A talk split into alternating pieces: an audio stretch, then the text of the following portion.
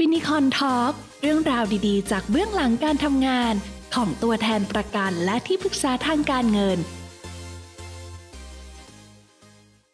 สวัสดีครับ พี่กุ๊กครับ สวัสดีค่ะ วินครับ พบกับผมลุงโลดศิกจรลาบ ตัวแทนประกันชีวิตและที่ปรึกษาการเงินครับ พี่กุ๊กวัชรินทร์วิสุทธิพงษ์ถาวร ตัวแทนและที่ปรึกษาทางการเงินค่ะ พบกับเราสองคน กับเนื้อหาสาระด้านสุขภาพและการเงินทุกเช้า เพื่อความมั่งคั่งเพราะมีเงินออม มั่นคงเพราะมีสุขภาพดีค่ะ เป็นไงครับบ้างครับเช้านี้ครับพี่กุ๊กครับ ค่ะโอ้โห สดใสร่าเริงเลยค่ะ วันนี้สิ่งที่พี่อยากจะคุยคือหน้าที่ของตัวแทนประกันชีวิตอะค่ะ หรือที่ปรึกษาทางการเงิน หน้าที่ของตัวแทนประกันชีวิตค่ะ มีอะไรบ้างครับ ในมุมมองของพี่เนี่ยพี่ก็จะมองก่อนว่าก่อนที่เราจะลงไปในดีเทลในเนื้องานเนี้ยค่ะ เราก็ต้องทำความเข้าใจก่อนว่าตัวเราเองเนี่ยเป็นคนกลางระหว่างบริษัทกับลูกค้า ดังนั้นหน้าที่ของเราก็คือเราจะต้องให้ความยุติธรรมกับทุกฝ่าย เราจะต้องมีความซื่อสัตย์เลย ตรงไปตรงมาจริงใจ รักษาผลประโยชน์ให้กับทั้งตัวลูกค้าแล้วก็บริษัทเองด้วย ก็คือเป็นตัวกลางนะครับค่ะระหว่างบริษัทกับใช่ กับลูกค้าใช่ครับและยิ่งมากไปกว่านั้นเนี่ยเราจะต้องคอยเป็นเพื่อนที่ดีสำหรับลูกค้าด้วย ถ้าเกิดเราได้สัมผัสในเนื้องาน เราได้รู้จักกับใครคนใดคนหนึ่ง เราก็จะรู้สึกเลยว่า เราจะดูแลเขาเปรียบเสมือนญาติ หรือคนในครอบครัวของเราเลยอืมจริงเลยครับ อย่างผมก็มีนะครับ พอลูกค้าครับเริ่มสนิทขึ้นค่ะเหมือนเป็นเพื่อนคนหนึ่งครับ อยากจะซื้อรถคันนี้ดีไหมยี่ห้อนี้ดีไหมอะไรอย่างเงี้ยคือบางอย่างบางอย่างอาจจะไม่ได้เกี่ยวกับงานเลยก็ได้ใช่ค่ะนะครับมันเหมือนเราอืมเราเราเข้าไปอยู่ในใจเขาอะเพราะว่าก่อนที่เราจะไปเป็นเพื่อนที่ดีกับเขาได้เนี้ย เราจะต้องดูแลเขาในระดับหนึ่งเลยใช่ไหมคะ คือการเริ่มครับการทำงานเนี่ย ถ้าเราเข้าใจบทบาทหน้าที่ของเราแล้วว่าเราเป็นตัวกลางระหว่างบริษัทและลูกค้าเราจะต้องให้ความยุติธรรมกับทุกฝ่าย และหน้าที่เราเนี่ย เราจะมีฐานลูกค้าเดิมอยู่แล้ว เราก็มีการครับจัดตารางการทำงานของพี่ในส่วนตัวของพี่เนี่ย พี่ก็จะจัดตารางการทำงานเป็น เป็นกว้างๆเป็นปีก่อน จากนั้นพี่ก็จะมาครับย่อยเป็นรายเดือน จากนั้นก็จะมาดูแต่ละสัปดาห์ว่าเราจะวางแผนการทำงานแบบไหน ก็มีการวางแผนงาน มีการทำนัดหมาย มีการขอเข้าพบ ขอเข้าพบเพื่ออะไรเพื่อ เพื่อทบทวนว่าสิ่งที่เขามีเป็นแบบไหน แล้วก็อัปเดตให้เขา เพื่อให้มันเพียงพอกับการใช้งานในปัจจุบัน เพราะว่าสินค้าในอดีตที่ผ่านมาในสมัยที่เขาที่เขาทำกับปัจจุบันมันอาจจะไม่เพียงพอกับความต้องการ แล้วก็ค่ารักษาพยาบาลที่มันแพงขึ้นแล้ว พอเราอัปเดตเสร็จ เราก็ปิดการขาย ปิดการขายเสร็จ ก็จะมีการส่งมอบกรมธรรม์แล้วก็จะถามเขา ว่าเออทำไมเขาถึงตัดสินใจทำกับเรา แล้วก็ให้เขารู้ว่าประโยชน์ที่เขาทำมีแบบไหน แล้วก็ขอให้เขาแนะนำต่ออย่างเงี้ยค่ะ เรียกว่าอาชีพนี้ถือว่าได้รับความไว้วางใจมากเหมือนกันนะคใชรับ่มันไม่ใช่แค่เรื่องสุขภาพด้วยนะที่พี่เลยบอกว่าคนคนครับหนึ่งเนี่ยยิ่งกว่าเพื่อน แล้วก็เปรียบเสมือนญาติอะอย่างมีลูกค้าอืมคนหนึ่งของพี่เหมือนกันที่เขาก็ ไว้ให้ความไว้วางใจแล้วก็รักเราเหมือนเหมือนคนในครอบครัว ทันทีที่เรารู้ว่าไม่มีคนช่วยงาน เขาก็แบ่งแม่บ้านให้เราด้วยนะ แม่บ้านที่ใช่อ๋อคือมันทุกเรื่องครับมันทุกเรื่องเลยจริง ๆ คืออะไปทำงานบ้านเขาเป็นสัปดาห์อย่างนี้เขาก็เอาไหมพี่แบ่งให้ก็มาบ้านเราสลับกับเขาภายในหนึ่งสัปดาห์ เออ เนี่ย มันก็เป็นอะไรที่น่ารัก อย่างผมก็จะเจอคนละแบบอย่างผมก็คือจะ ลูกค้าส่วนใหญ่ก็จะถามเรื่องเรื่องอสังหาอืมก็มีนะครับ ว่า เออ อยากจะซื้อบ้านเพิ่มหรือว่ามีตึกแถวตรงไหนที่แบบอ่าสนใจอยากจะเขาเรียกอะไร อยากจะลงทุนเพิ่มค่ะอย่างเงี้ยครับ พอถึงจุดจุดหนึ่งผมเชื่อว่าอ่าคนในอาชีพอย่างอย่างเราเราเนี่ยเจอเราก็จะรู้สึกดีว่าเรา เข้าไปเหมือนเป็นครอบครัวใช่เขาได้เลยใช่อะไรเงี้ยค่ะเออเพราะเราเองก็จะรู้สึกแบบแฮปปี้แล้วก็ชื่นใจเนาะแล้วก็จะเป็นคำพูดติดปากผม ที่จะพูดตลอดนะครับ ตอนส่งค่ะมอบกรมธรรม์หรือตอนตอนที่เจอลูกค้าครับ ก็คือก็บอกว่าติดต่อได้24ชั่วโมงเอาเหรอนะอะไรอย่างเงี้ยครับถ้ามีอะไรเร่งด่วนก็สามารถติดต่อได้อะไรอย่างเงี้ยครับโอ้ประมาณนั้นน่ารักจังเพราะเลว่ายเพราะบางทีบางทีสมัยนี้มันมีมันมีไลน์มันมีอ่าแอปพลิเคชันใช่อะไรอย่างเงี้ยครับ บางทีถ้าเขาไม่ไม่ได้เร่งด่วนเหมือนอะไรเงี้ยบางทีเขาว่างกันตอนดึกๆเขาก็ทิ้งทิ้งข้อความมา แล้วเดี๋ยวตอนเช้าเราอ่านเจอหรือว่าตอนไหนเราอ่านเจอเลยเรามีเวลาใช่เราก็ตอบอ่าหรือถ้าเขาเร่งด่วนเขาก็จะโทรมาใช่ไหมแล้วแถมเราได้ความรู้หลากหลายจากลูกค้าด้วย อย่างหน้าที่ของตัวแทนประกันชีวิตและที่ปรึกษาการเงินนะครับ มันไม่ใช่อยู่แค่เราส่งมอบกรมธรรม์ไปให้ลูกค้า หน้าที่ของเราเนี่ยไม่ใช่จบเพียงแค่เราส่งมอบกรมธรรม์เพราะทันทีที่ลูกค้าคนหนึ่งเนี่ยไว้วางใจให้เราดูแลเขาเนี่ยนั่นมันหมายความว่า 10 ปี 20 ปีหรือยาวกว่านั้น เพราะฉะนั้นเราจะต้องมีการดูแลลูกค้าอย่างต่อเนื่อง อย่างของพี่เองเนี่ยก็จะดูแลในส่วนของไม่ว่าจะเป็นสุขภาพหรือเรื่องอื่นๆ อย่างเช่น ถ้าสมมติว่าลูกค้าคนหนึ่งอยู่ในโปรเซสการ พาลูกค้าไปตรวจสุขภาพเพื่อสมัครทำประกัน คุณหมอแนะนำเสร็จว่าลูกค้าท่านนี้จะต้องมีการ follow up นะ ต่อเนื่องทุก ๆ 6 เดือน อีก 6 เดือนเรามาเจอกัน พี่ก็จะจดเอาไว้ว่า 6 เดือนเจอกัน แล้วพี่ก็จะรอดูใบนัดว่าเขา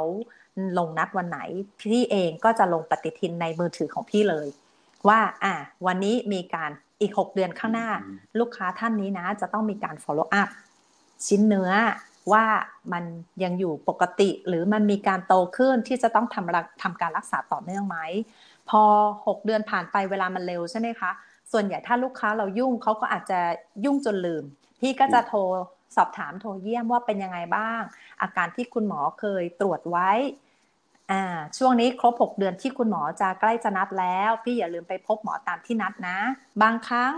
ลูกค้าเกิดมีการแอดมิดอันนี้ก็เหมือนกันเราสามารถลงตารางปฏิทินได้เหมือนเป็นผู้ช่วยส่วนตัวเล็กๆ ให้กับลูกค้า ซึ่งมันสามารถแสดงถึงว่าเราเราดูแลเขาอย่างจริงใจเลยอะอย่างบางคนแอดมิดเสร็จ มีการคุยกันว่าค่ารักษาพยาบาล มีค่ายากลับบ้านที่มันเกินนะ อะพี่ก็จะช่วยประสานงานกับทางโรงพยาบาลว่า ลูกค้าท่านนี้ยังไงจะต้องมา follow up อยู่แล้ว เป็นไปได้ไหมที่จะปรับลดยาให้ตรงตาม follow up เพราะยังไงเนี่ยภายในภายในหนึ่งเดือนเนี่ยเขาสามารถเบิกค่ารักษาพยาบาลจากการพบแพทย์เพื่อ follow up ได้ เราก็จะรักษาสิทธิ์ให้กับลูกค้า เพื่อไม่ให้มีส่วนต่างมากมากเกินไป แล้วก็จดเหมือนเดิมค่ะ ลงตารางนัดก็จะถามลูกค้าว่าเออคุณหมอนัด นัดครั้งหน้ามา follow up วันไหน พี่ก็จะลงลงตารางนัดเสร็จ พี่ก็จะคอยเตือนเขาบอกว่า อย่าลืมนะคะ วันที่หมอนัด อย่าลืมเก็บใบรับรองแพทย์และใบเสร็จด้วยนะ เพื่อมาตั้งเบิก เพราะว่าสิทธิ์ของพี่มีการเบิกค่ารักษาพยาบาลจากการ follow up ได้อ่าก็จะบอกเขาแบบนี้ค่ะ ซึ่งเขาก็ happy ที่เพราะลำพังงานเขาเองเขาก็ยุ่งอะเนาะบางครั้งมันลืมมันมีโอกาสที่จะลืมไงเพราะถ้าเกิดลืมเสร็จมันก็จะเป็นภาระลูกค้าที่จะต้องไปไปขอใบรับรองแพทย์อีกหรืออะไรอีกไงเขาอาจจะไม่ได้ใช้สิทธิ์ตรงนี้ หรือแม้กระทั่งลูกค้าที่มีชดเชยอุบัติเหตุอะค่ะเขาก็ลืมหลงลืมว่าเขาจะต้องขอใบรับรองแพทย์ เพื่อมาเบิกชดเชยอุบัติเหตุ พอเราคุยกันเขาก็จะเล่าให้ฟังว่าเนี่ยเขาเกิดอุบัติเหตุอ่าพี่ก็จะถามว่าเออแล้วได้ขอไปใบรับรองแพทย์ไหมถ้าไม่ได้ขอเขาเขาถ้าเกิดเขาบอกว่าอะลืม พี่ก็จะอ่าไม่เป็นไรเดี๋ยวพี่ประสานงานกับทางโรงพยาบาลให้ อย่างเงี้ยค่ะ คือมันเป็นอะไรเล็กๆ น้อยๆที่เราสามารถดูแลรายละเอียด เชิงลึกให้กับลูกค้าได้ครับสุดยอดเลยนะครับ เพราะทันทีที่พอเราเรามีปฏิสัมพันธ์กับเขาอย่างเป็นธรรมชาติและเหมือนคนในครอบครัว เวลาเราไปพบไปเจอเขาเนี่ย ไม่ว่าจะไปเยี่ยม หรืออะไรเราก็จะมีขนมอร่อยๆคอยไปฝากเขาตลอด จนกลายเป็นว่าเขาก็จะซื้อที่ไหนอะช่วยสั่งให้พี่ทีซีหรือแม้กระทั่งแม้กระทั่งกระเช้าผลไม้ ที่เราเคยเยี่ยมเขาเขาชอบเขาก็จะถามเราว่าเขาชอบจังเลยเขาอยากส่งกระเช้าแบบนี้ไปเยี่ยมให้กับคนคนที่เขารู้จักที่ไม่สบาย พี่สั่งจากที่ไหนเออช่วยจัดการให้หน่อยได้ไหมเออ แบบอยากได้อยากได้แบบนี้ อ่าเราก็ช่วยคือมันสามารถดูแลเขาได้ทุกเรื่องเลย เหมือนเราไม่ได้แค่เป็นตัวแทนระหว่างบริษัทกับลูกค้า แต่จริงๆแล้วเราก็เป็นที่ปรึกษาชีวิต ของลูกค้าด้วย โดยเราใช้ความรู้ของเราที่เรามีนี่แหละ ในการที่เราไปเจอคนนู้นทีคนนี้ทีเราก็ได้ความรู้ แล้วก็มาบอกต่อความรู้ดีๆให้กับลูกค้าคนอื่น หรือแม้กระทั่งขนมอันไหนอร่อย จนลูกค้าติดใจ คือเหมือนกับถ้าเจอหน้าเราเขารู้เลยว่าเขาจะต้องได้กินขนมอร่อยอร่อยหรือทันทีที่เขาขึ้นมากรุงเทพเขาก็จะนึกถึงขนมที่อร่อยอร่อยที่เราเคยซื้อให้ว่าซื้อที่ไหนช่วยสั่งให้เขาหน่อยสิเขาอยากจะซื้อกลับบ้าน ผมจะไม่ค่อยมีประสบการณ์อะไรเลย ในการที่จะไปเยี่ยมลูกค้าอย่างนี้ครับ สมมุติว่าผมมีลูกค้าที่เพิ่งคลอดลูกอย่างเงี้ยครับของเยี่ยมคุณแม่ค่ะมือใหม่อย่างนี่ของเยี่ยมคุณแม่ผจะมือซื้อใหอะไรม่ควรเป็นจะครับซื้ออะไร ถ้าในแง่ว่าได้ใช้แน่ครับๆก็คือแพมเพิร์สผ้าหรือผ้าอ้อมสำเร็จรูปครับอ่าที่ได้ใช้แน่ๆ หรือถ้าเรารู้ครับว่าเขายังเตรียมของไม่พร้อม เราก็อาจจะแบบเป็นกระเป๋า กระเป๋าที่สามารถพกพาพาลูกไปฉีดวัคซีน พาลูกไปไปไปหาหมอ พาลูกออกไปเรียนอะไรที่ใกล้ ๆ ที่สามารถพกเสื้อผ้าสำรอง มีพกแพมเพิร์สมีมีกระเป๋าเก็บความเย็นที่สามารถใส่นมได้อย่างเงี้ยจ้ะก็แล้วแต่ความชอบของแต่ละคน ลูกค้าของพี่กุ๊กอะครับ มีไหมครับที่แบบเขาก็ปรึกษาต่อเนื่องมา ถึงอืมมีถึงจ้ะการเลี้ยงเนอะดูเพราะว่าลูด้วยความที่เขาก็หรือเห็นอะไรเรามีประสบการณ์มาแล้วเขาก็จะจะถามเราว่า เออ ถ้าเป็นแบบนี้จะยังไง หรือแม้กระทั่งว่า หลังจากลูกคลอดมาแล้ว เรามีพาเขาไป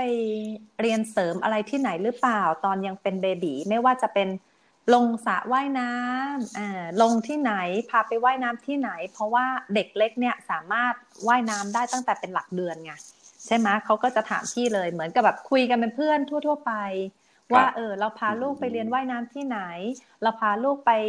ไปฝึกอะไรเพิ่มบ้าง เสริมพัฒนาการอะไรยังไงบ้าง แม้กระทั่งเอ่อลูกลูกเราเรียนโรงเรียนที่ไหนเป็นแนวแนวการเรียนแบบไหน เพราะว่าอย่างของพี่เนี่ยจะเน้นว่าแบบชอบโรงเรียนที่หนึ่งไม่ไกลบ้านโอ้โหอ๋อถ้าครับแล้วเรารู้สึกดีอะเราชอบแบบแนวบูรณาการ คือไม่อยากจะเร่งในส่วนของวิชาการตั้งแต่เขาอยู่ในวัยอนุบาลครับแต่จะเน้นให้เขาเรียนรู้ผ่านการเล่นแบบแนวบูรณาการ ซึ่งพอเราแชร์ให้กับลูกค้าฟังลูกค้าก็จะเออเขาก็ชอบสไตล์อย่างนี้เพราะครับเขาถือว่าถ้าเด็กพร้อมในเรื่องของวิชาการมันจะตามมาเองเขาก็จะตามตามมาสมัคร เราก็จะคอยตอนนี้มี Open House แล้วนะ เอาไหมเดี๋ยวจะจองให้จองลงชื่อให้เสร็จอะตอนนี้มีครับมีเข้ามาฟังนะเออแล้วจะต้องรับบัตรคิวไปเข้าคิวกันตอนไหนเราก็จะคุยต่อเนื่องกันตลอดเวลา เรียกว่าโอ้โหครอบจักรวาลจริงๆเลยนะครับ เนี่ยเดี๋ยวผมจะต้องไปขอลอกโพยมาบ้างแล้วว่า ร้านขนมไหนที่อร่อย โรงเรียนไหนที่ดี หรืออมร้านได้เลยครับถ้ายินสมมติว่าดีของเยี่ยมควรจะสั่งที่ไหนครับแล้ววันนี้เราสองคนก็ต้อง ขอลาจากทุกๆท่านไปก่อนนะคะ แล้วก็พบกันใหม่กับสาระกับเราสองคนใหม่ ในโอกาสหน้าค่ะ สวัสดีค่ะ ครับ สวัสดีครับฟินิคอนทอล์กเรื่องราวดีๆ จากเบื้องหลังการทำงาน ของตัวแทนประกันและที่ปรึกษาทางการเงิน